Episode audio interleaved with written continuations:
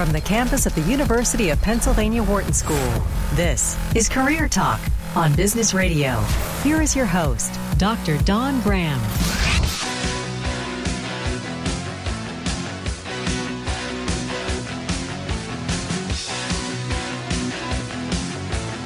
Welcome to Career Talk, your career insider here on Business Radio, powered by the Wharton School. We are on Sirius XM Channel 111. I'm your host, Dr. Don Graham. I'm the career director for the Wharton MBA for Executives program here in Philadelphia. I'm also a licensed psychologist and former corporate recruiter, and I'm here with Michelle and Dion celebrating our 50th show today. Woohoo! Oh, love the sound effects. And I will tell you, Michelle and Dion, this is this is would you guys have been awesome in creating such a a number of great improvements and I'm just so happy to work with you guys. So thank you for 50 great shows and all the feedback. It's been awesome. And our listeners, this show would not exist without you. We so appreciate your calls, your tips, your advice, your questions, because it doesn't only make the show great, but it helps so many other people. So, on that note, if it's Thursday, we are live taking our calls now at 1 844 Wharton. That's 844 942 7866. So, in celebration of our 50th show, we'd love to have your questions. If you have great tips, if you have uh, something you heard on the show that you've implemented and it's worked out great or not, we'd love to hear that too. 1 844 Wharton. That's 844 942 7866. And all show long, we will be doing the best of career talk tips. So, to help us with that, we welcome back a favorite guest. Tom Gimbel is the founder of CEO and, and CEO of LaSalle Network, a staffing, recruiting, and human resources consulting firm based in Chicago. Tom's expertise lies in securing a job, career development, and how businesses can hire successfully. He's been featured on several media channels, including the Today Show, Fox Business, and CNBC, as well as the Wall Street Journal, Crain's, and the Chicago Tribune. Welcome back, Tom. I'm so excited to have you on for the 50th show. Good to be with you, Don. I'm uh, I'm flattered that I was invited back. Well, uh, of course you've been invited back because I have to tell you that one of the the tips I'm going to talk about today was a tip that you gave me when you were on the show last time and I actually disagreed with you, but I have since implemented it and it's changed my life. So I, I have to oh, thank yeah? you for that. uh, well, I have to thank you. I have to thank you for the bib. Uh, oh yes, I did. I did. I sent you a Wharton bib, which does exist, um, and Absolutely. some some Tide uh, spot out because you yes, you Tide correct. you told us you were messy. a messy eater. Yes. but here's the tip that you had given to me. Well, actually, you didn't give it to me. You gave it to a listener. If you remember, the listener was calling in. She was on the way to a career fair, and she, and one of the tips you gave her was to lose the big Mary Poppins bag that that you know that we women tend to carry and dig through. And I'm like, no way, no way. But I will tell you, since then, you've you've changed me. I'm a believer. So, well, maybe I should go into fashion design and ward. Yeah, I mean, I honestly, I think that I, I, never really realized that even though I feel like my bag is very organized, it's like every time I reach into it, I can never find what I'm looking for. So you're standing there very awkwardly. Wait, yeah, I can just give me. Wait, I'm almost. Yeah. So you've you've convinced me. You know, minim- right. minimalist is the way to go when you're trying to look professional. so, but I, I, have to say too, Tom, that I curse you every time I'm, I'm looking for my lip gloss and I don't have it because I'm like, damn, Tom. I blame you. Don't tell your husband you cursed me when you're looking for your lip gloss. That's not good. So, hey, it's our 50th show, and Tom, I thought we could do the best of and the best career advice in all areas. So, interviewing, networking, job searching, negotiating, because what better time than we're, we're celebrating a milestone to give people, our listeners, the gift of all quick practical tips that, that they can write down or implement right now. And that's what I want to do because our listeners are awesome. They make the show, and I want to be able to them to finish this show and say, "Wow, I've got five things I want to implement right now, and ten more I want to do tomorrow." So that's that's kind of what what I'm looking to do here. So we're gonna remember Perfect. last time you're on, we were talking about hacks, like quick career hacks, and and hacks for those of you who've not heard that term, uh, it's coming up a lot on social media, Facebook. It's those those things that are like quick tips like like using Doritos for kindling or you know how to open a bottle of wine without a wine opener good tip to have. Or I just saw a really cool one the other day, and you have to try this using a dryer sheet to make a burnt and blackened pan shiny as new. It was super hmm. cool. So there's a lot of them out there, but we're going to talk more about career hacks today um, versus general building fires and opening wine bottles. So, so let's before we do that, tell us what's new and exciting at LaSalle Network, Tom. I appreciate it. We just had, and congratulations to you guys on the 50th show. I mean, just to grow and be able to do more of what you love to do, and and and that people value what you're doing is is reward. So, uh, congratulations to you and the team on that. Thank you. Um, our group, you know, we just had our 18th year in business, and we've expanded to 18 different cities that we're doing searches in across the country.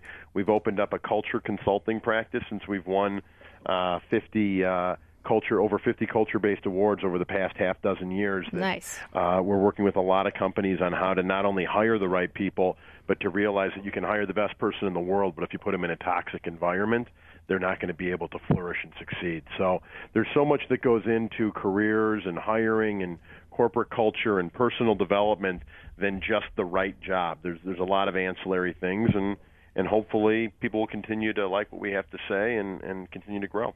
Well, congratulations to you on all of your success. I have to say, every time I talk to you, I'm like, I, I gotta go. I gotta go work for this guy. I've got to go to this guy's company. It just sounds like an awesome environment. And tell me a little bit, um, just really briefly, like in the in the sense of a hack, a quick tip. How do you create such an environment? So if you're out there and you're a new manager or you are running a department and you're really focused on your team's career development and and success and happiness, what is what is like one tip, maybe two, that you're like you do this and it'll change the the dynamics of, of everything. Well, it, it's really it's one and then one A, and and one is you have to give direct feedback at the moment, and one A is you actually have to be nice and care about the people when you do it and it's not about the lawyer mentality or the the doctor with no bedside manner and and all these stereotypes that we hear of that. When you're a manager and you're dealing with somebody if you're willing to work side by side with them to make them better you give them direct feedback when they're doing something wrong. And then you actually show them that you care about them. And it's not just you did this wrong go fix it but it's the development aspect of where if they correct this part of their behavior or abilities or skills that they can go three, four, five, ten steps forward. And the teaching mentality of that. And I think that's really, aside from the fun and the culture and the parties and the other things that we do and having good people, I think it's the accountability and the direct feedback we give more than anything else that makes people appreciate the environment. So people don't care how much you know until they know how much you care. That's that's. You know, I, I always say, you know what, Don? Cliches are cliches for a reason, right? They're they're true. They're the majority true. of them are true. Yep, and I say that one is 100% spot on. Hey, if you're just tuning in, you are tuning into the 50th episode of Career Talk. And lucky you because we were talking about all great tips for you today. And hey, if you've got a great tip on getting a job or interviewing, we would love to hear from you. We're taking your calls now at 1 844 Wharton. That's 844 942 7866. And joining me on this today is Tom Gimbel, the founder and CEO of LaSalle Network. But we're going to go to Steve in Florida. Steve, welcome to Career Talk. How can we help you? Hey, good afternoon. Love the show. Hey, thanks. I uh, listen every week, so I'm excited you guys have hit 50 and uh, many, many more. Thank you. Um, I was wondering. I've actually, uh, I've actually called in the past, and I was trying to make a career change, and I'm still working on it. Um, but I've applied to a couple positions, and one of them in particular that I'm really, really excited to have an opportunity to interview with has the no calls please uh, on the job listing, and I feel hand, handicap, uh, handicapped uh, in terms of trying to reach out for follow up or anything like that. And I'm kind of petrified to even make a phone call because I'm afraid if I do, they're like, well, he didn't follow directions and toss that resume and one of those kind of things. So I'm kind of curious to know how I should go about negotiating that. Yeah, it's such a good question because I'll tell you, if I put that on an ad and you call, you're out. No, I'm kidding. I'm kidding, Steve. I'm totally kidding. This is this is an interesting one, and I know a lot of people have this question because they're thinking, well, if it says resumes without salary won't be re- or won't be reviewed or things like that, and you're thinking, oh my God, should I follow the rules or do I do I step out? And that's a tough one because in in most cases you want to do what the employer is asking you for. But in other cases, here's the challenge if your resume never gets seen, then then you're still in the same boat. Tom, as somebody who's a CEO of a company, what is your recommendation for Steve? You know, it, it really depends. You're, you're you're dealing with human beings, and so you never know how an individual is going to respond. What I will tell you is, I'll give you an analogy. If there was a place for you to post that you wanted to hire a painter for your house, or a cleaning woman, or a cleaning person for your house to come over and help, and you put an ad up and you said, only give only send in a, a, a background on yourself or, or your service, and people started showing up at your house, right, uninvited putting calls out on your cell phone, you'd feel a little bit bombarded unless you were really, really good, right? And if you knew exactly how you came across. So what you need to ask yourself is, A, do you have good self-perspective? Is your resume that clean? Are you that good that if you're going to go out on a limb, you can back it up? Not you think, but you know. The second thing is we've got this great tool called technology and in specific LinkedIn. And you can see how many degrees away you are from people at that company. So what I would recommend first and foremost is to find somebody who works at that company who you already know who can be your advocate. And if they can get your resume in front of that manager, that's really the best way to go. And the, I'm going to second that, Steve, because I would say that we all know networking is is the research has shown it's the way to get the job. But there are times when you are going to apply online and you're going to send your resume and it's going to go into this abyss and you're going to have no idea whether or not they've even seen it. And I think that's the challenge with applying online because your resume can get kicked out by the applicant tracking system. So you're sitting there thinking, I'm great for this job, and they've never even seen your resume. Uh, so you really don't know, which is why I think even though it says no phone calls, please, I think you have to find a way to follow up. And I would exactly recommend what Tom was talking about, which is use your network. Find somebody in that company who you know, and it doesn't matter if they work in the mailroom or in IT and you're applying to a completely different yep. department. They can easily shepherd your resume to the recruiter, the hiring manager, and just say, "Hey, you know, my my buddy's applying." Um, you know, just thought and wanted to make sure you see this because the other thing that people don't realize too is that a lot of companies have an employee referral bonus and they have that for a reason because the best employees tend to be the ones that are referred in. So even though people tend to feel like, oh, I'm bothering my friend by asking, you actually might be getting that person $1,500. And who wouldn't want to get their friend $1,500? right? So, Tom, and, and do you have an employee referral bonus program in in your um, company?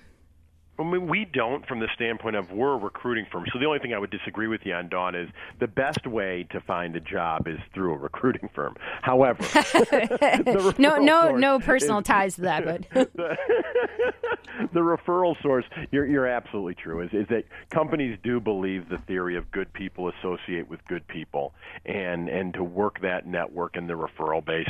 The other thing is they don't want the recruiters bombarded with phone calls, and, and you're walking the fine line between between the actual hiring manager for the group that you would be reporting into, and and then the um, the recruiter or the human resources department, right? So you've got to you've got to be delicate and walk a, a, a fine line. But I will tell you this: send your re- you can send your resume into the abyss, right?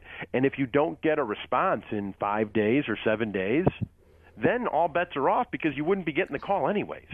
So you might as well go uh, a uh, hundred miles an hour on the end around because you're not going to get it anyways. Mm-hmm. You have nothing to lose at that point. So follow the rules. And then if they say, you know, you're not supposed to do this, go, well, I never heard from you guys. There you go. There you go. Steve, was that helpful? Yeah, it was. Um, actually, you told me about the networking the last time I called about a month or so ago. So I really blasted as many people as I could on my LinkedIn network to see if I could find anyone. It's a small think tank in Washington, um, so they're not using like a huge HR department. It's kind of like a ten man squad. So I saw that and I kind of played the game a little bit like uh, Tom said, where I was I called in just briefly and said, "Hey, kind of wondering whether or not you're still collecting applications. Are you beginning to get callbacks to see if whether or not my opportunity is still available, or or if I've already lost out, and so yeah, go 100 miles an hour." Um, and at the time, this was about a week ago, they had said, "Oh, well, we're still collecting applications." So okay, uh, it's kind of like a tough time too because it's an election year and Washington kind of just pauses uh, to wait and see what happens. So it was kind of stuck between a rock and a hard place. And it's one of those things where I'm very confident I'm perfect for the position, um, and I can definitely back it up. But it's it's one of those things that my resume doesn't show it because we've discussed this with my career change uh, path is very different from what my resume says, given my skill set. And I need to just sit down with them and get them. Not, it's like one of those things where how can just give me 30 minutes. That's all yep. I need. Well, the, the other the other avenue to look at, Steve, is not just people who work there. So if they're small, is to work think about who their clients are and who yep. their vendors are. So if you know somebody okay. who's at the law firm that they work with, at the accounting firm that they work with, at heck, mm-hmm. it could be the office supply guy for all it matters, right? But somebody who's got some sort of relationship with somebody there, that can be just as good as an employee or a former okay. employee for them. Exactly. And and don't discount second level contacts. That's one of the things that I think you never know who is married to somebody in there or you never know who is the neighbor of somebody in there. So sometimes you have to dig a little bit deeper on LinkedIn to find those people, but I do think they're there and Steve, I just have a quick question. I'm sorry, I can let this go. When you sure, say I, I blasted my network, what does that mean? Yeah, I thought. I, I, I, mean, I literally, yeah, no, I uh, to sound a little bad. I like. To, I was like, oh well. teacher too. yeah, no, I used to be a teacher, so you got to use like big words sometimes just to get the kids to pay attention. Um, basically, I hit up as many friends as I could who live in Washington. The fun thing about Washington is you just run into everybody when you live in D.C. I learned that when I used to live up there, but after 10 years, you know, my network kind of dissipated. It kind of moves with administrations and things. Um, so what I did is I contacted as many people as I could. I actually found a friend who's a research assistant with a professor that they published. Unfortunately, they published because they found the article and all they have to do is just accredit that professor and he doesn't really know anyone over there. So I've been kind of hitting him up to see if maybe he's got a way to reach out uh, to them. And I have found the individuals on LinkedIn. Um, but again, I'm like hesitant to just reach out and say, hey, I'm just asking, you know, I, I don't want to come off desperate and say, please just give me 30 minutes. I'll pay for the flight. I'll pay for my hotel. I just want to sit down and talk to you guys for 30 so that you can see I'm qualified and I can do this job. And I really want to put well, you, my everything into it. You know, you have to have some empathy also, though, Steve. You got to remember if every if they met with everybody like you, who said, right. I'm really qualified even though my resume doesn't say it, and I only need 30 minutes, and I'll do it at my expense, they'd still be meeting with everybody right? right. So you're not differentiating yourself. When I sit down with somebody and I say, "Why should we hire you?" and they go, "I'm hardworking, I'm an independent, I'm a team player," and I always respond and go, "That's terrific," because the last 20 people I interviewed said they were lazy and selfish terrible. Right? Nobody, give me something that everybody else doesn't say. Do something that everybody else doesn't do. You've got to figure out about what they're working on or why it's int- why why you can add value to them right? They think they're the cat's meow to everybody. You've got to figure sure. out what you're going to do to make their lives better. When, and I tried that as best as I could in the cover letter, but those things are the worst. I absolutely hate writing. they letters. They are the worst, um, and I would say that if they're not, chances are they're not going to be read. You have to do them. I'm gonna. And, and Tom, you may disagree with me, but I'll tell you one of the reasons I love having you on the show, Tom, is because you disagree with me. I love that. I love because career management is and job search is not an exact science. There are there are it depends. So I love that, but yeah. So here's the thing. You have to write a cover letter. It has to be specific. You can't assume they're ever going to read it which is a problem. But one other thing you said steve i just want to point out um, before we wrap up this topic which is you said that i know i'm perfect for the job but it's not on my resume. So what that says to me is there's a gap between what's on your resume and what you know you can do. And I would, one of the things I would suggest is if you haven't done this already, maybe work with a career coach or a resume writer. We have Ross McPherson on here all the time, and he's great. And um, he's just one suggestion. But make sure, if you know you're perfect for the job, make sure that your resume reflects that. Obviously, honestly and genuinely, but but there's a disconnect there that I'm hearing. And I would say, that that could be something else you might want to do. But Steve, thank you for giving us a call and thank you for giving us a call back. I do remember you now and I I think you're doing all the right things. Um, sometimes you do have to be a little bit bold and not follow the rules, and those are the people who get in the door. But as Tom pointed out, do so not in a creepy way, and I, I have no doubts you completely get that. Steve, thank you so much. And hey, if you disagree with me or Tom or Tom or Tom, um, you can give us a call at 1 844 Wharton. That's 844 942 7866. Because I'm going to go back to that point because, okay, yeah, I know you were saying that kind of tongue in cheek about recruiting firms. But I would say that even if you don't have a referral program, I mean, I would imagine that relationships are core to your business, Tom. Oh, we get a ton of referrals all the time, and and the, the issue is is because we're in the recruit. It's just we have we done them before. Sure, we've done little programs when we have huge hiring blitzes to do it, but we we're in the recruiting business anyway, so it just gets sometimes complicated. Whereas were you recruiting this person for your job, or you're recruiting this person as a side thing for us? So that's that's more. But every corporation I've worked with with hundreds of companies and helping them set up really productive um, internal referral programs because there's really interesting. I've seen companies say, "Oh, we'll put a ten thousand dollar referral." I'm like, they're going to spend more time referring people than doing their job. Mm-hmm right? You can't make it too high, you can't make it too low. How long of a guarantee do you put on it, right? Because I've had companies say, "Oh, we'll pay it the day the person starts," and then it's high turnover, and all of a sudden they've written a check for two, three, four thousand dollars, and none of those people are there anymore. And then now the company resents the employee, so they're not as easy to to to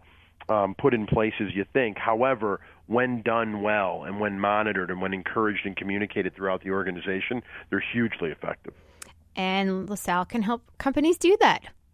Right? Sure. There you go. So I'm gonna I'm gonna play off Steve um, and his call because he is a career switcher so let's talk a little bit about hacks for career switchers. So we get a lot of callers on Career Talk that want to make a career change and do kind of a 180. I'm a teacher and I want to go into business, or I'm coming out of the military and I'm looking for a corporate job. What kind of hacks, kind of quick tips do you have for somebody who's making a career switch so that they can be successful? I'd say first and foremost, you've got to figure out how to meet as many people that are in the career you want to get into as possible and to really understand why you want to do it. Not because you think recruiting's cool or event planning's great or being a consultant is terrific, right? Actually know about it. So every single industry has an association. There is an association or a society for everything.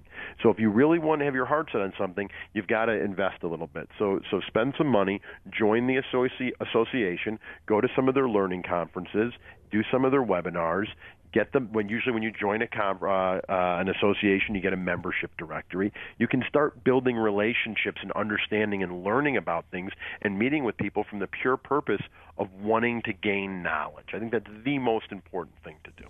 So what if you're trying to make a geography change? I know a lot of people are looking to make a geography change. Any any tips for for those individuals in going about the job search yeah, I, I tell you, it's a much better time to do it now than it was 20 years ago, and the reason why is most people don't have their address on their on their uh, resumes mm-hmm. anymore because of email. And so, what it used to be was 20 years ago, companies would see an address that was out of state, and they'd kind of throw you in the garbage can because they didn't want to have to deal with relocation issues if it was a staff level position or a, a non hard to, to identify role. In today's day and age, you can apply for any position out of state and especially if you're willing to relocate on your own dollar. So you have a lot of advantages that didn't exist before. And I would, you can do the exact same thing from a geographical relocation, you can still join associations. You can still use LinkedIn to make connections. They may have offices in cities near you, even if headquarters isn't is in another place where you might relocate. So I would approach it in a lot of ways the exact same way as if it were in your city. Mm-hmm. Yep, all of those are great tips. And I, one thing I would add is, you know, so Steve was talking about what if I pay to fly myself out there, and, and I do think you need to have some flexibility. But one of the things as a recruiter that I want to know is that you have some skin in the game in my city because yeah. I don't. I mean, it's happened so many times where you know the the employee moves, moves their family, and you know, three months in, oh, my family hates it here, and we're going to leave. And so, I do believe that that recruiters or companies will look at this as a potential risk. What lowers that risk is saying, "Hey, my family is here. I grew up here. I went to school here." Or you know, there's there's something about that area that is is attaching for you. Absolutely, and and the and the biggest red flag to to potential employers in new cities is when you say that you're open to looking at a bunch of different cities, because now they're thinking, well, you're not even tied to this location, mm-hmm. and so we're going to go down this interview process, and you're going to at the end at the eleventh hour say, you know what, I really want to be in Austin, or I really want to be in in L.A., and it's like, you know what, the, the most positions aren't that unique. We can find somebody else. Yep. So pick one geography. I've had I've had people tell me I want to be either on New York in New York or San Fran. I'm like, okay, that's right. Exactly. you couldn't pick aside from the fact that they're both both ridiculously expensive. You couldn't identify two completely more opposite cultures. You don't know what you want. There you go. I I want to work in a ridiculously expensive city. That's what I want. Right. that's why I picked these two. So, um, so if you're just tuning in, you are catching the 50th episode of Career Talk. I'm your host, Dr. Don Graham, and we are here on Sirius XM Channel 111 all hour, taking your calls, taking your tips. Hey, if you disagree with us, we want to hear about that too. We're at 1 844 Wharton. That's 844 942 7866. We're taking your calls live, and we are here with one of our favorite guests, Tom Gimbel, who's the founder and CEO of LaSalle Network. And Tom, this is an interesting little tidbit. So, um, we do pre break quiz and I think we did this when you were on last time, but here's a question for for the loyal listeners of Career Talk. When did we start doing the pre-break quiz? And I'll tell you the question. And this isn't the pre-break quiz, but I'm going to say when did we start doing the pre-break quiz? So if you've been listening for the beginning, just tell me what month it is. And the question we had asked at that time was what feature of your LinkedIn profile will get you 11 times more views? And actually, the stat is now raised to 14 times more views. So if you think you remember what month we kicked that off in, mm. we'd love to hear from you at 844 Wharton. That's 844 942 7866. But now we are going to go to our actual pre break quiz.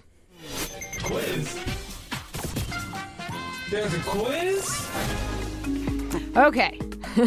in a study published in the journal HVAC and Research, the researchers measured productivity by monitoring employees' computer activity as well as how many keystroke errors they made. They found that offices with this environment, there was noticeably less output and more mistakes. So, offices that had this environment had less output and more mistakes. The differences were actually stark. You think you know what that kind of environment was? Give us a call at 1 844 Wharton. That's 844 942 7866. I'm Dr. Don Graham. You're listening to Career Talk, and we're here with Tom Gimbel. We'll be right back.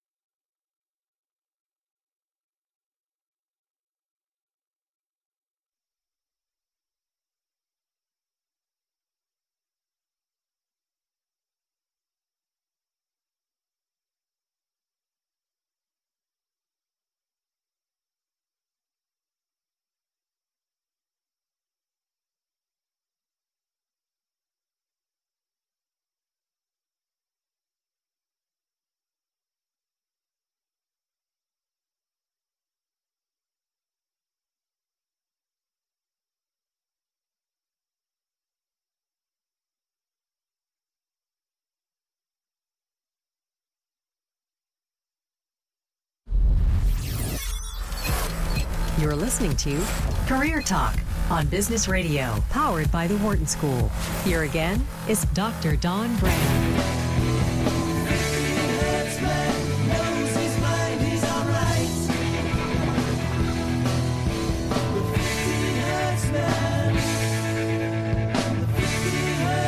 And welcome back to Career Talk, your career insider. We're on Business Radio, Sirius XM, Channel 111. I'm your host, Dr. Don Graham, and we are here with Tom Gimbel, the founder and CEO of LaSalle Network, a staffing, recruiting, and human resources consulting firm based in Chicago. And we're so excited that you're joining us today because it's our 50th show.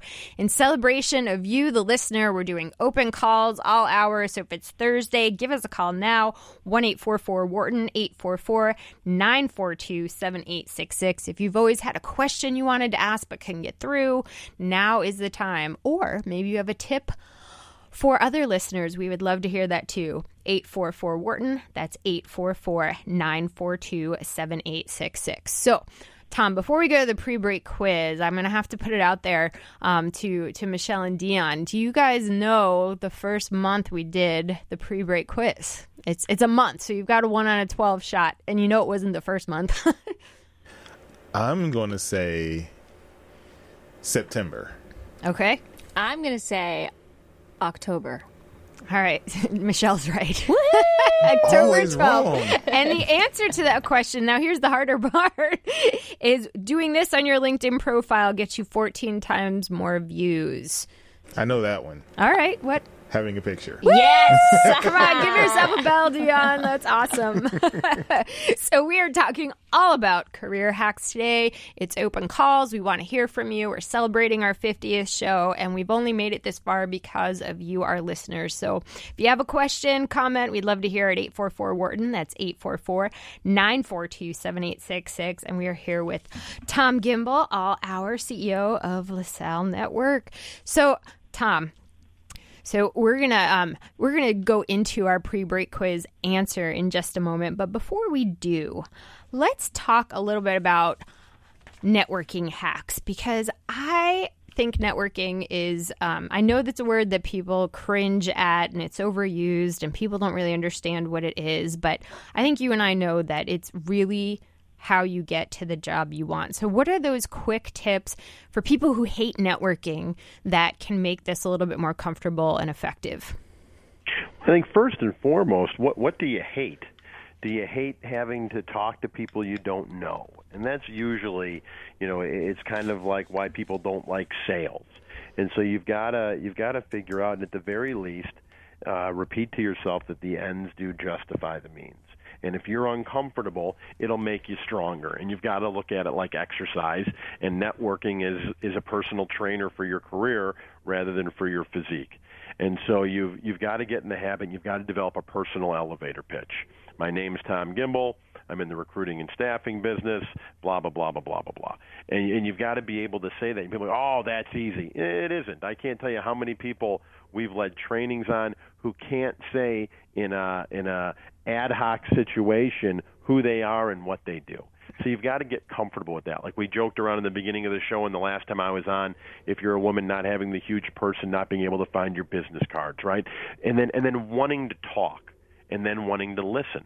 And the ability to balance those is really what separates great networkers from bad networkers because the moment you talk too much to somebody in an initial conversation is the moment they've tuned you out right? You've lost that opportunity. So you got to be very careful. It's, it is it is an art. I think one of um, one of the tips that I really love, and actually our, one of our guests called in with this tip, which is again why it's so valuable to to have listeners calling in, is strive to be interested, not interesting. And I love that advice because it really does take the pressure off in a conversation. Thinking, oh, I have to tell them about this, and they I want to do this, and I have to fill the space, and da da da. But simply asking questions. One of my favorite uh, at a, at an event because you don't know if somebody's in between jobs or what their situation is is you know what do you love about the type of work that you do? Because that does a couple of things. One if they're not working it doesn't make it an awkward like well i'm in between jobs. But two it gives somebody an opportunity to go to where their energy is. And who doesn't love to talk about where their energy is? So i, I love that as an opening question if you're you're not sure what to say. Do you have any favorites? No, I think that's a great one. I think the other thing is, and, and it doesn't go along completely because it, it is focused on people who are employed, but what do you love about where you work, Mm-hmm. right? Because it, it, when you're networking, you want to go to work for a place where the employees have pride in where they're at, and that's the biggest signal of a, of a good culture. And so when you're networking around and trying to find out what you want, there's two things you're looking for. One is the actual role, but the second one is the company. And the right role in the wrong company can be just as detrimental as the, as as a bad job in the right company. So you've really got to you've got to line those up. And I've seen people jump too soon. So when you get into networking, it is about asking. I love that quote from your your caller uh, on that standpoint of to really be interested in what other people. Uh, that person sounds like they'd be a great salesperson. I hope they'll send me their resume. actually, actually, I think I think uh, that caller is a recruiter, so yeah, right. maybe he will. Maybe he will. So, hey, let's go to answer the pre break quiz because I love this one because this one so is like the bane of my existence in, in my environment. So, basically, the, the question is this there's a study published in HVAC and research where, re, where productivity was monitored and productivity went down in this type of environment. And we're going to go to Diane in Illinois. Diane, what is your answer to the pre break quiz? Why did productivity go down? Um, music being played in the environment.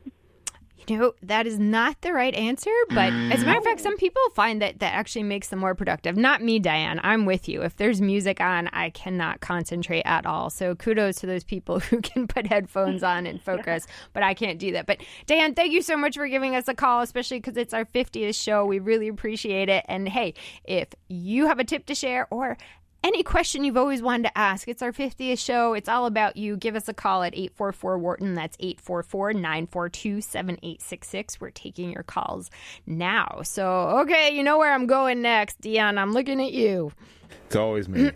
so I gave you an answer during during the break, and your face said I was wrong.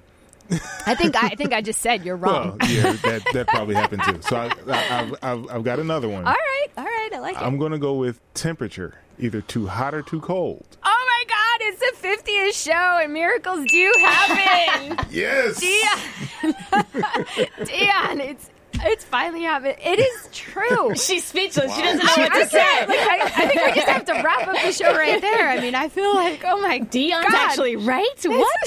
the, the world is shifting on its axis or something. But it is so true. And this is so true in my office. My office is always freezing. I'm always wearing a coat in winter, or sorry, in summer because it's so cold.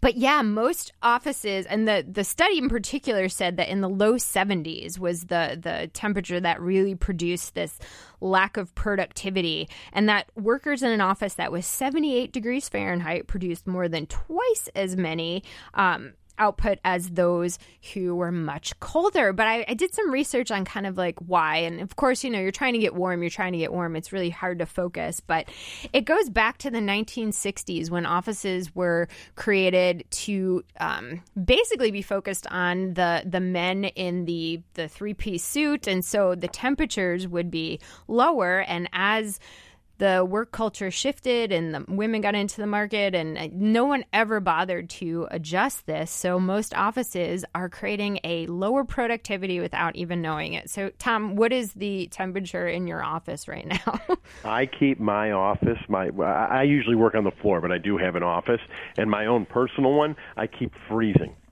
freezing.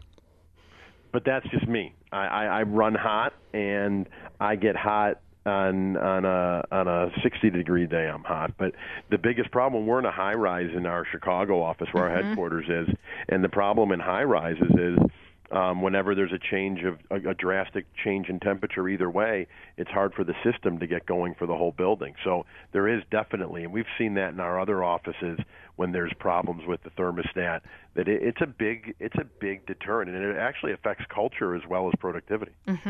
Yeah When So- you see people, when you see staff, and you're right, it is. There's, a, it's usually women that are. it- It's just like uh, a married couple in bed, right? The the husband's hot and the the wife's the wife's cold. But we see you see women with with blankets on and coats, and you're like, wait a second, this isn't right. We got to get this fixed. Yeah, I'm telling you, I'm wearing a fleece, and and my space where I am, there's there's not a thermostat in my individual space, so I just have to deal with what everybody around me wants, and for whatever hard. reason, they want it cold. So that's the way it is. But check your temperature because if you want to increase productivity, it may just be as simple as turning that dial.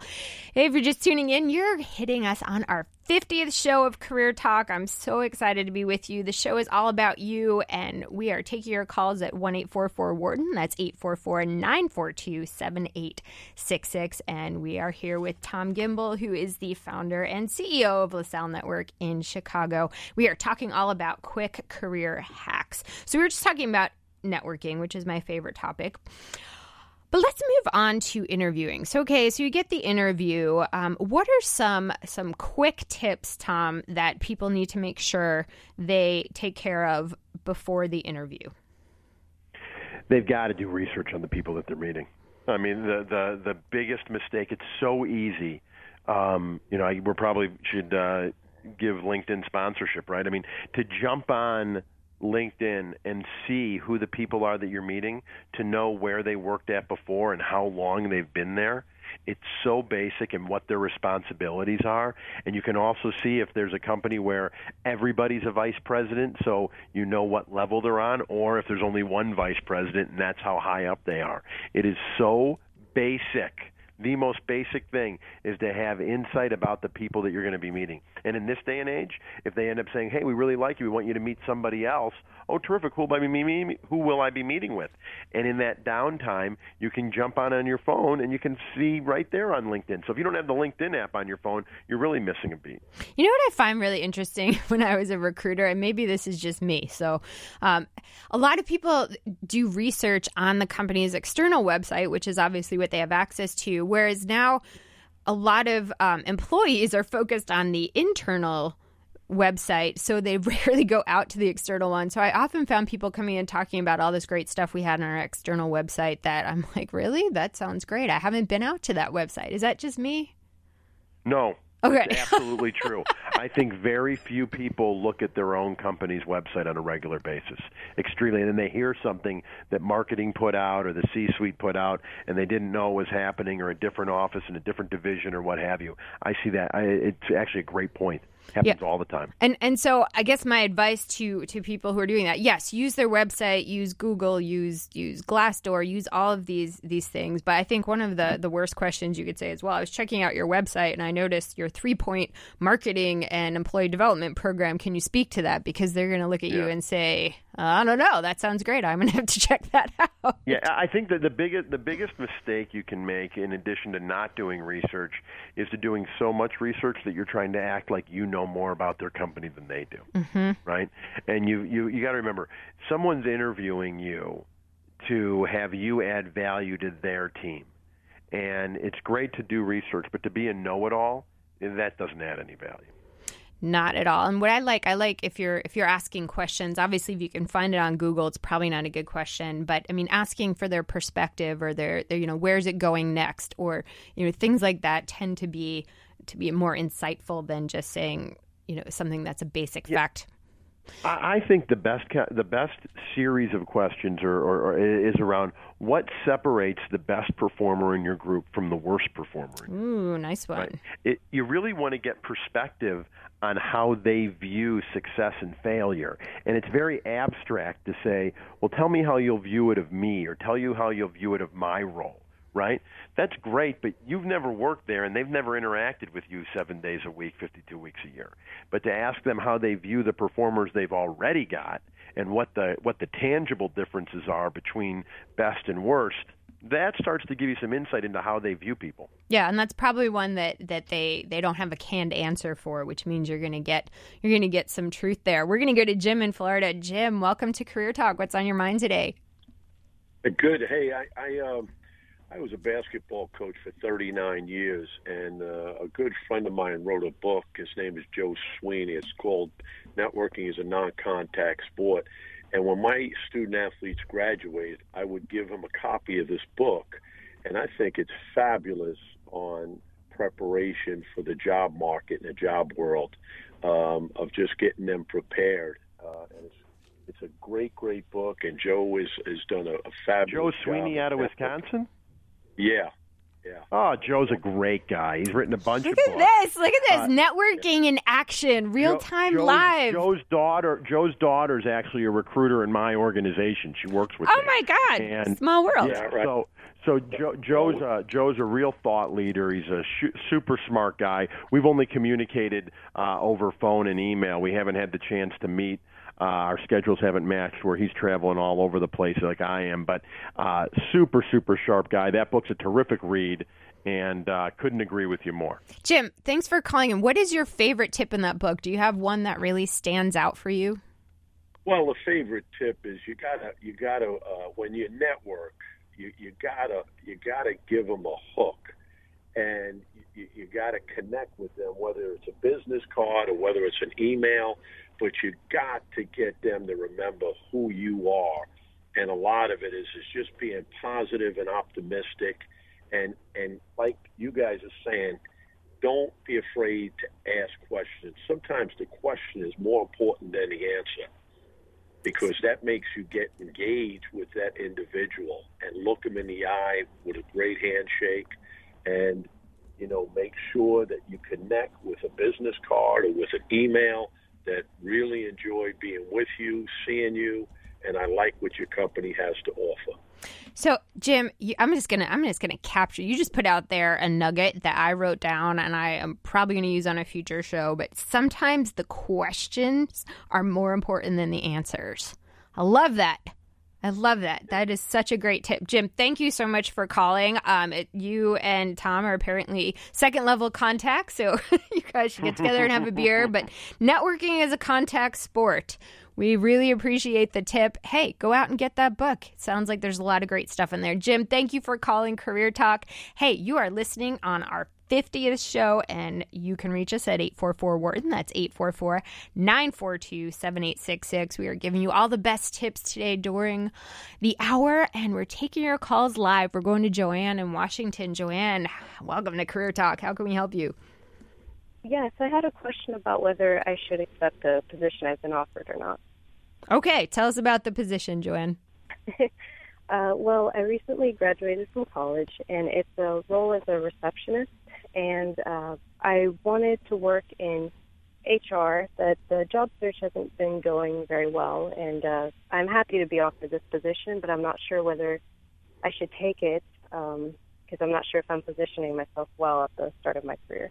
So, how long have you been looking, Joanne? Three months. Three months. Um, and the company that, that you've been offered a job in as a receptionist, what, what type of company is it? Uh, it's an accounting firm. Okay. Is it a, a, a large global accounting firm? Oh no, it's very very small. Small. Okay. All right. Well, you called on the right day because you couldn't have a better expert than Tom to answer that question.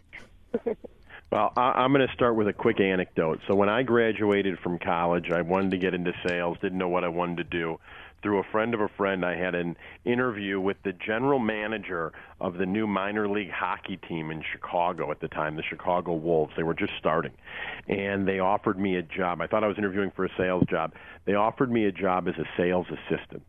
And they said, where you don't have you're not you're you're a little green to go right into sales and selling advertising and these types of things. We're just going to let you be our sales assistant and we'll groom you for a little while and eventually we'll move you into sales. And I walked out as a 22 year old kid with a bachelor's degree and I said, I don't want to be a secretary in a sales department. And now 20, 20 years later, 25 years later, I look back and I've had a nice career and had a ton of fun. And every once in a while, I still think, "Gosh, I wonder if I could have risen up in the sports industry." And and and so you look at things and you give your all to where you're at. You've got an opportunity. You've been looking for three months. You haven't found anything. Someone's offered you a job.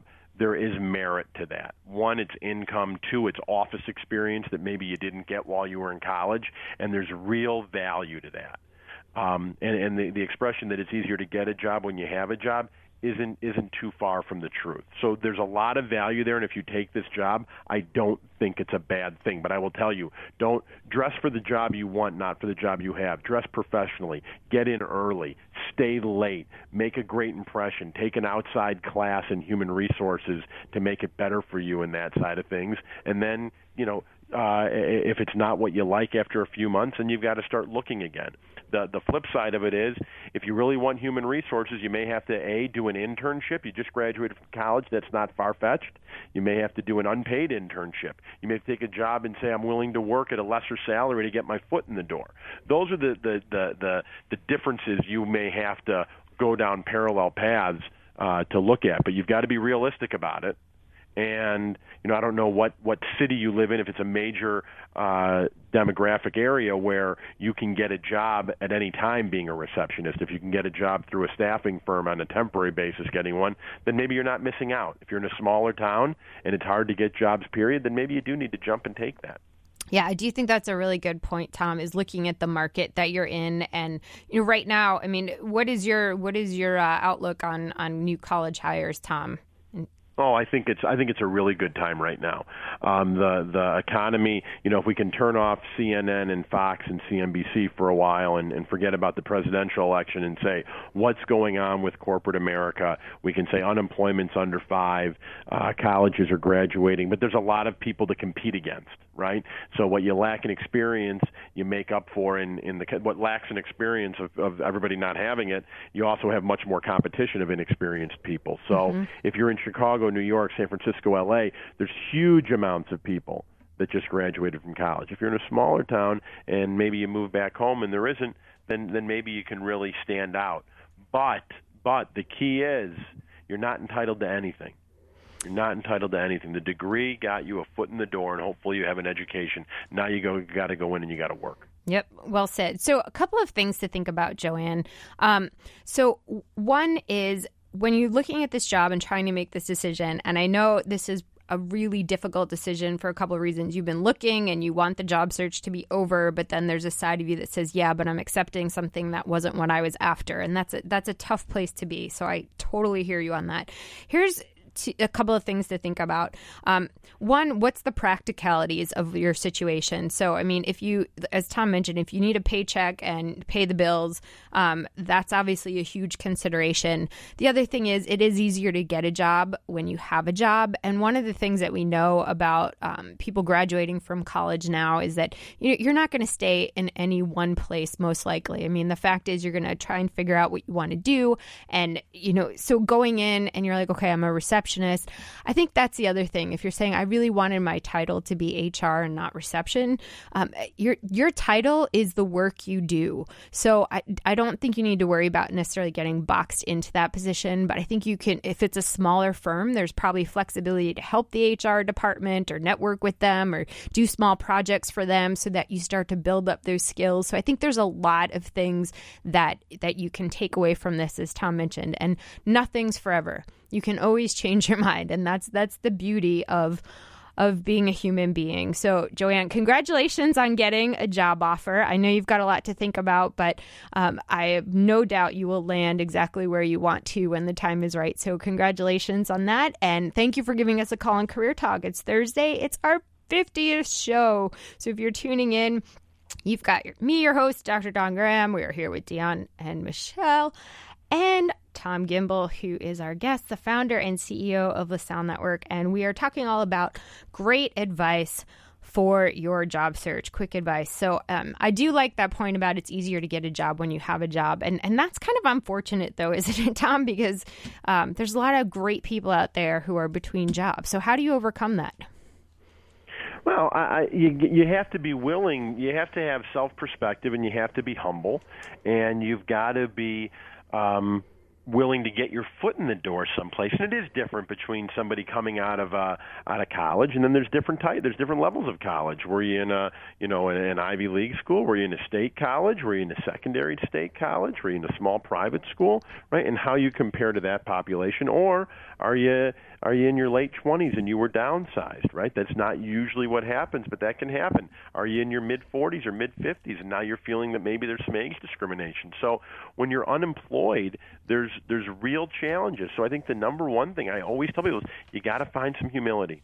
You got to be humble and you got to be willing to maybe take a little bit less money to get your foot in the door and let your work product get you more money once you're in.